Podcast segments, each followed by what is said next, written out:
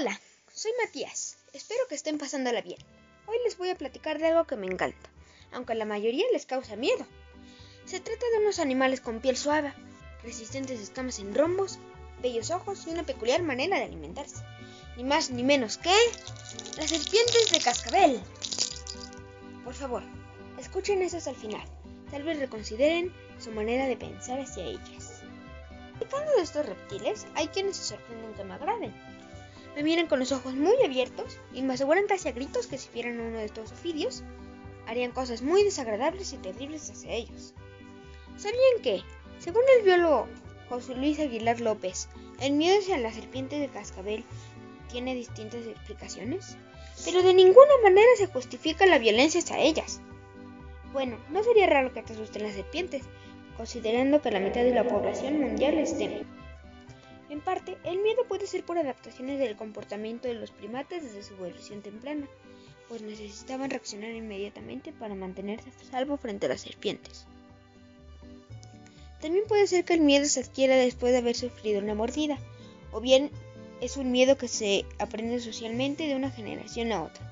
Además, no ayuda para nada la mala fama que se les ha hecho en el cine, como en la película de Serpientes a Bordo, 2006, por decir solo algunas de las distintas que exageran sobre cómo son las serpientes. No hay que ser desagradecidos. ¿Saben cómo son en realidad las serpientes de cascabel?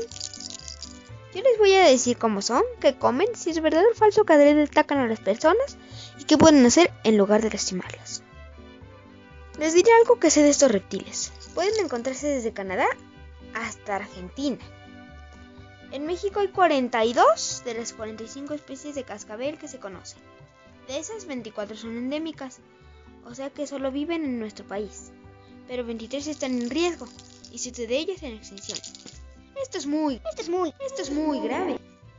Muchas personas al ver una serpiente se asustan y solo piensan en su veneno y su mordedura, más si tienen crota lo que suene, que es el cascabel.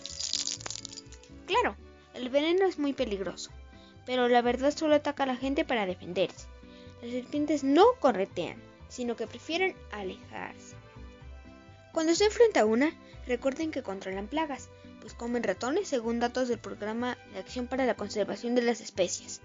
También se alimentan de aves y pequeños reptiles. Si van al campo o en donde viven hay serpientes, usa botas de hule o cuero.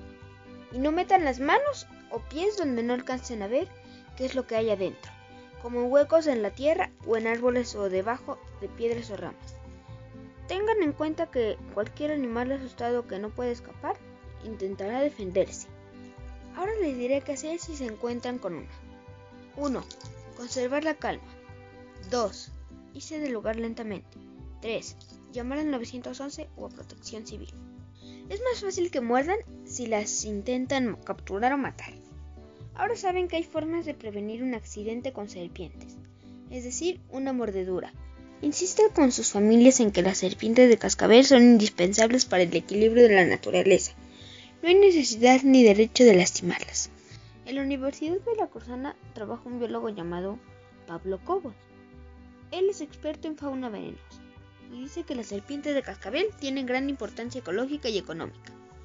Del estudio de su veneno se elaboran sueros y medicamentos que ayudan en enfermedades como la artritis, aunque también son apreciadas para elaborar prendas de vestir y otros accesorios, es decir, en la peletería. Yo creo que no deberían terminar en un bolso, pero siempre deben ser respetadas por ser seres vivos y por su papel en el equilibrio de los ecosistemas.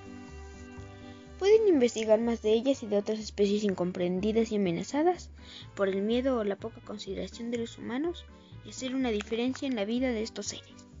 Bueno, gracias por acompañarme en conocer más de las serpientes de cascabel. Si algún día tienen la increíble oportunidad de ver una en libertad, ya saben qué hacer para que ustedes y las serpientes estén a salvo. Cuéntenles a sus familiares y amigos sobre las serpientes. Gracias. Adiós.